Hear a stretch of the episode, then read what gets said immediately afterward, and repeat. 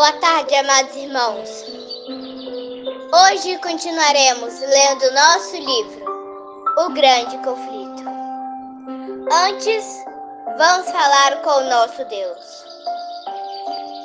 Senhor, meu Deus e amado Pai, muito obrigado por mais uma tarde maravilhosa e cheia de esperança que o Senhor deu para todos nós. Que o Senhor possa encher nosso coração de paz, alegria e amor. É o que eu te, eu, é o que eu te peço. Em nome do Senhor Jesus. Jesus. Amém. Hoje continuaremos lendo nosso livro, O Grande Conflito, no capítulo 10. Alemanha. O desaparecimento misterioso de Lutero convocou toda a Alemanha. Rumores absurdos circulavam e muitos acreditavam que ele tinha sido assassinado. Houve grande luto e muitos fizeram e muitos fizeram voto solene de vingar sua morte. A princípio, os inimigos de Lutero se regozijaram com sua suposta morte, mas se encheram de temor quando descobriram que ele estava cativo. Um deles afirmou: A única maneira de nos que nos resta é nos salvarmos e acendendo tochas para caçar Lutero pelo mundo inteiro restaurando-o a nação que, clara, que clama por ele. A notícia de que ele estava salvo, embora prisioneiro, acalmou o povo, que lia seus escritos com interesse maior do que nunca antes. Um número de cada vez maior de pessoas tomou partido do homem heró heró heróico que tinha defendido a palavra de Deus. A semente que Lutero havia semeado se espalhou por toda parte. Sua ausência realizou uma obra que sua presença não tinha conseguido realizar. No momento em que o grande líder estava ausente, outros obreiros deram um passo à frente, para que o trabalho iniciado com tamanha nobreza não se de detivesse. Satanás tentava enganar e destruir o povo, apresentando uma contrafação no lugar da obra verdadeira. Assim como surgiram falsos cristos, no primeiro século. Apareceram falsos profetas no século XVI. Alguns homens imaginavam que havia recebido relações especiais do céu e que Deus os havia incumbido de levar adiante a reforma, a qual, segundo alegavam, Lutero tinha começado muita, muito fraquamente muito fracamente. Na verdade, eles estavam desfazendo a obra que o reformador tinha realizado. Rejeitaram o princípio da reforma, de que a palavra de Deus é a única regra de fé e prática. Em lugar desse guia infalível, eles substituíram a Bíblia pelo padrão incerto dos próprios sentimentos e de suas impressões pessoais. As pessoas naturalmente inclinadas ao fanatismo se aliaram a eles. Os atos dos extremistas despertaram forte comoção. Lutero havia levado o povo a sentir a necessidade de se reformar. E alguns indivíduos honestos de verdade foram desencaminhados pelo, pelas falsas alegações dos novos profetas. Os líderes do movimento se aproximaram de Melancton, dizendo: Deus nos enviou para instruir o povo. Conversamos diretamente com o Senhor. Sabemos o que irá acontecer. Em sumo, somos apóstolos e profetas e apelamos ao doutor Lutero. Os reformadores ficaram perplexos. Melanton disse: De fato há espírito extra extraordinário nesses homens. Mas que espírito? De um lado, vamos tomar cuidado para não apagar o espírito de Deus. Em contrapartida, em contrapartida, não podemos permitir que sejamos enganados pelo espírito de Satanás. Consequências vicias. Consequências visíveis.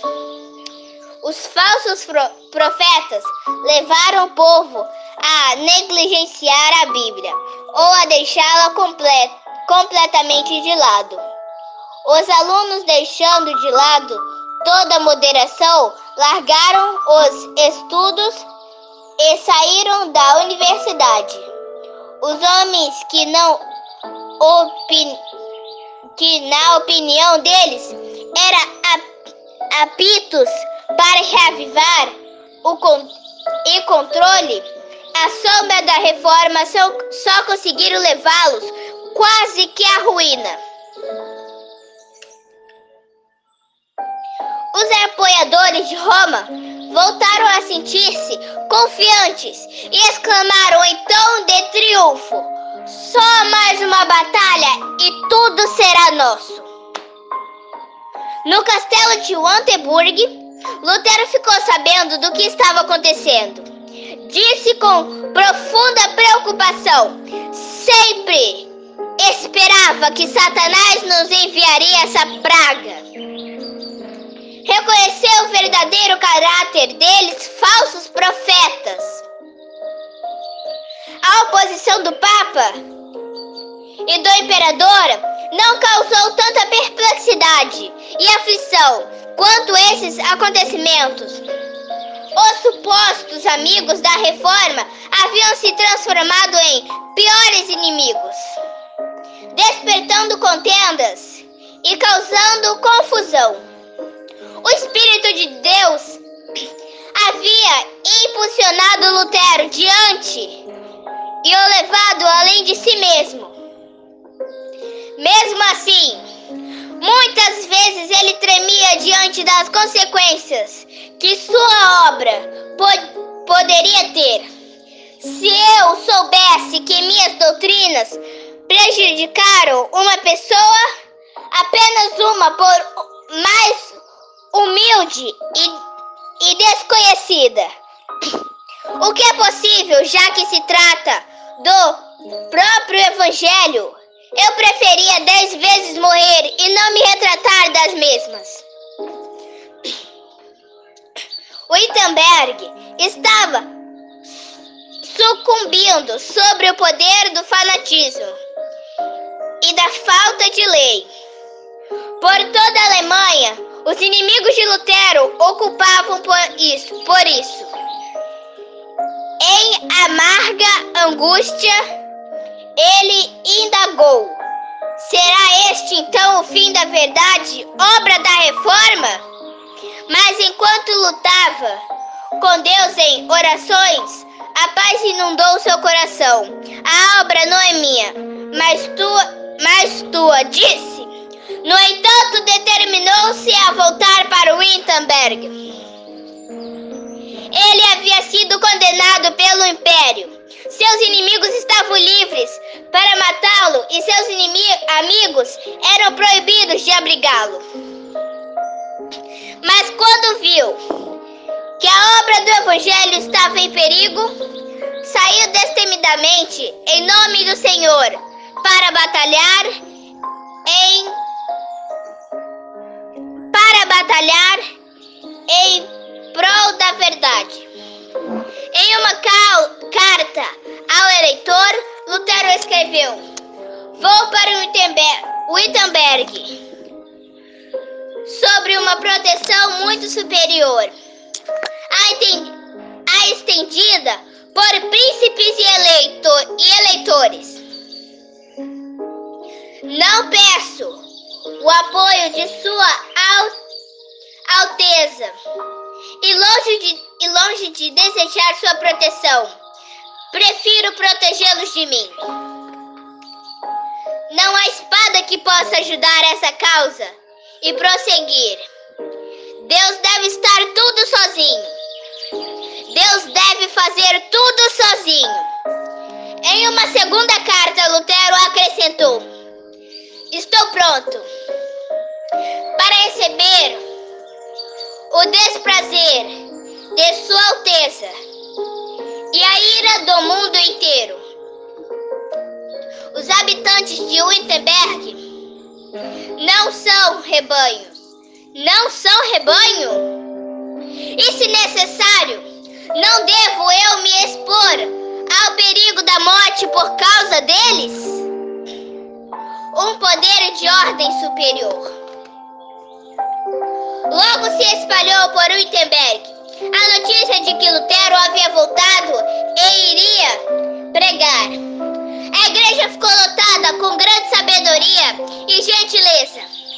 Ele instrui, instruiu e reprovou. A liturgia da missa é má. Deus se opõe a ela e deve ser abolida. Mas não devemos afastar ninguém dela à força. A palavra de Deus deve agir, não nós. Temos o direito de falar, não de agir. Preguemos o resto, perten preguemos. O resto pertence a Deus. Se eu reconhecesse a força, o que ganharia? Deus toma posse do coração. E quando conquista, ganha tudo. Eu prepararei, debaterei e escreverei, mas não forçarei ninguém, pois a fé é um ato voluntário. Eu me levarei contra o Papa. As indulgências é contra aqueles que apoiavam o Papa, mas sem violência nem tumulto. Coloquei em evidências a palavra de Deus preguei e escrevi. Foi só isso que eu fiz. Ainda assim, enquanto eu dormia, a palavra que eu havia pregado subverteu o sistema papal de, de tal, de tal modo que nenhum príncipe ou imperador lhes causou tanto dano assim. Contudo, eu não fiz nada foi a palavra sozinha que fez tudo. A palavra de Deus quebrou o encantamento da empolgação fanática. O Evangelho trouxe pessoas desencaminhadas de volta à verdade. Vários anos depois, o fanatismo irrompeu com resultados mais terríveis.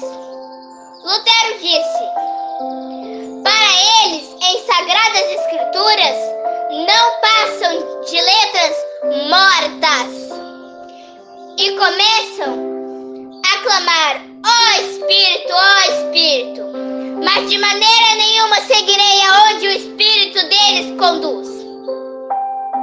Thomas Montezers, o mais ativo dentre os fanatismos, era um homem de habilidade de considerável mas não havia aprendido a verdade, a verdadeira religião. Era tomado pelo desejo de reformar o mundo e se esqueceu. Assim como acontece com todos os fanatismos, fanáticos, de que a reforma deveria começar com ele próprio. Não estavam dispostos a ser o segundo, nem mesmo em relação a Lutero.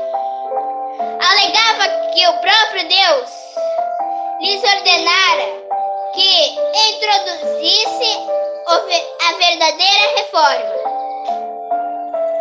Aquele que possui espírito possui a verdadeira fé, mesmo que nunca veja os as escritas nesta vida.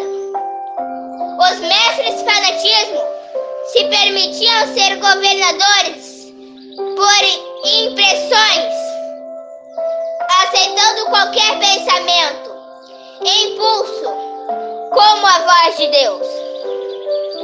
Milhares de pessoas aceitaram as doutrinas de Mutenza. Logo ele declarou que quem obedecia a príncipes estava tentando servir tanto a Deus quanto a Satanás. Os ensinos revolucionários os ensinos revolucionários de muitas levavam as pessoas a romper com toda a reforma de controle. Seguiram-se tenas terríveis de conflito e aos campos das Alema da Alemanha se encharcaram de sangue. Agonia profunda. Os príncipes favoráveis ao Papa declararam que a rebelião era fruto das doutrinas de Lutero. Essa acusação trouxe grande conflito ao, reforma, ao reformador ao ver que a causa da verdadeira da verdade era motivo de desgraça por ser classificada como o pior tipo de fanatismo e contrapartida, em con, contrapartida, os líderes da revolta odiavam Lutero. Além de ter negado suas reivindicações de inspiração divina, o reformador os clamara de rebeldes contra as autoridades cíveis Em retaliação, eles o denunciaram como impostor vil. Os apoiadores de Roma esperavam ver a queda da reforma e culpavam Lutero até mesmo pelos erros que ele tentava fervorosamente corrigir. Os fanatismo alegavam falsamente que estavam sendo tratados com injustiça ganharam simpatia. As pessoas começaram a vê-los como mártires. Dessa maneira, aqueles que se opunham à reforma recebiam simpatia e louvor. Essa foi uma obra do mesmo espírito de rebelião que mostrou sua face pela primeira vez no céu. Satanás tenta constantemente enganar as pessoas levá-las a chamar o pecado de justiça e a justiça de pecado. A contrafação da santidade e sua santificação falsa continua a demonstrar o mesmo espírito dos dias de Lutero, desenviando a mente das Escrituras e induzindo as pessoas a seguir sentimentos e impressões em lugar da lei de Deus. Destemido Lutero defendeu o evangelho dos ataques que vinha sofrendo. Com a palavra de Deus, guerreou, guerreou contra a autoridade o sarpada do Papa, ao mesmo tempo em que permaneceu firme, como uma rocha contra o fanatismo, que tentou se aliar a reformar. Esses dois elementos de oposição deixavam as sagradas escrituras de lado. exaltando a sabedoria humana como fonte de verdade. O racionalismo idólatra a razão e a transforma do padrão para a prática religiosa. O romanista alega ter uma linha intacta de inspiração dos apóstolos, dando-lhes a oportunidade de esconder extravagâncias e corrupção debaixo da comissão apostólica. Inspiração de Munzer reivindicava vinha da própria imaginação. O verdadeiro cristianismo aceita a palavra de Deus como teste de toda e qualquer inspiração. Quando voltou de Wittenberg, Lutero concluiu a tradução do Novo Testamento. Todos que amavam a verdade receberam essa tradução com grande alegria.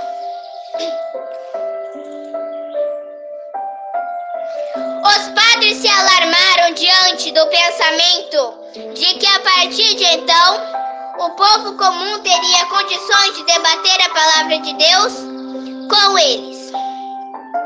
O que exporia a própria ignorância. Roma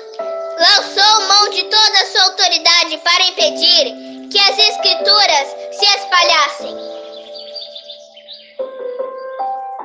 Mesmo assim, quanto mais proibia a Bíblia, mas as pessoas queriam saber o que ela realmente ensinava. Todos os que sabiam ler a carregavam consigo e só se satisfaziam ao memorizar grandes trechos das Escrituras. Lutero começou imediatamente a tradução do Antigo Testamento. Os escritores do reformador eram recebidos de bons grado, tanto nas cidades quanto nas vilas. Aquilo que Lutero e seus amigos registravam, outros se encarregavam de fazer circular.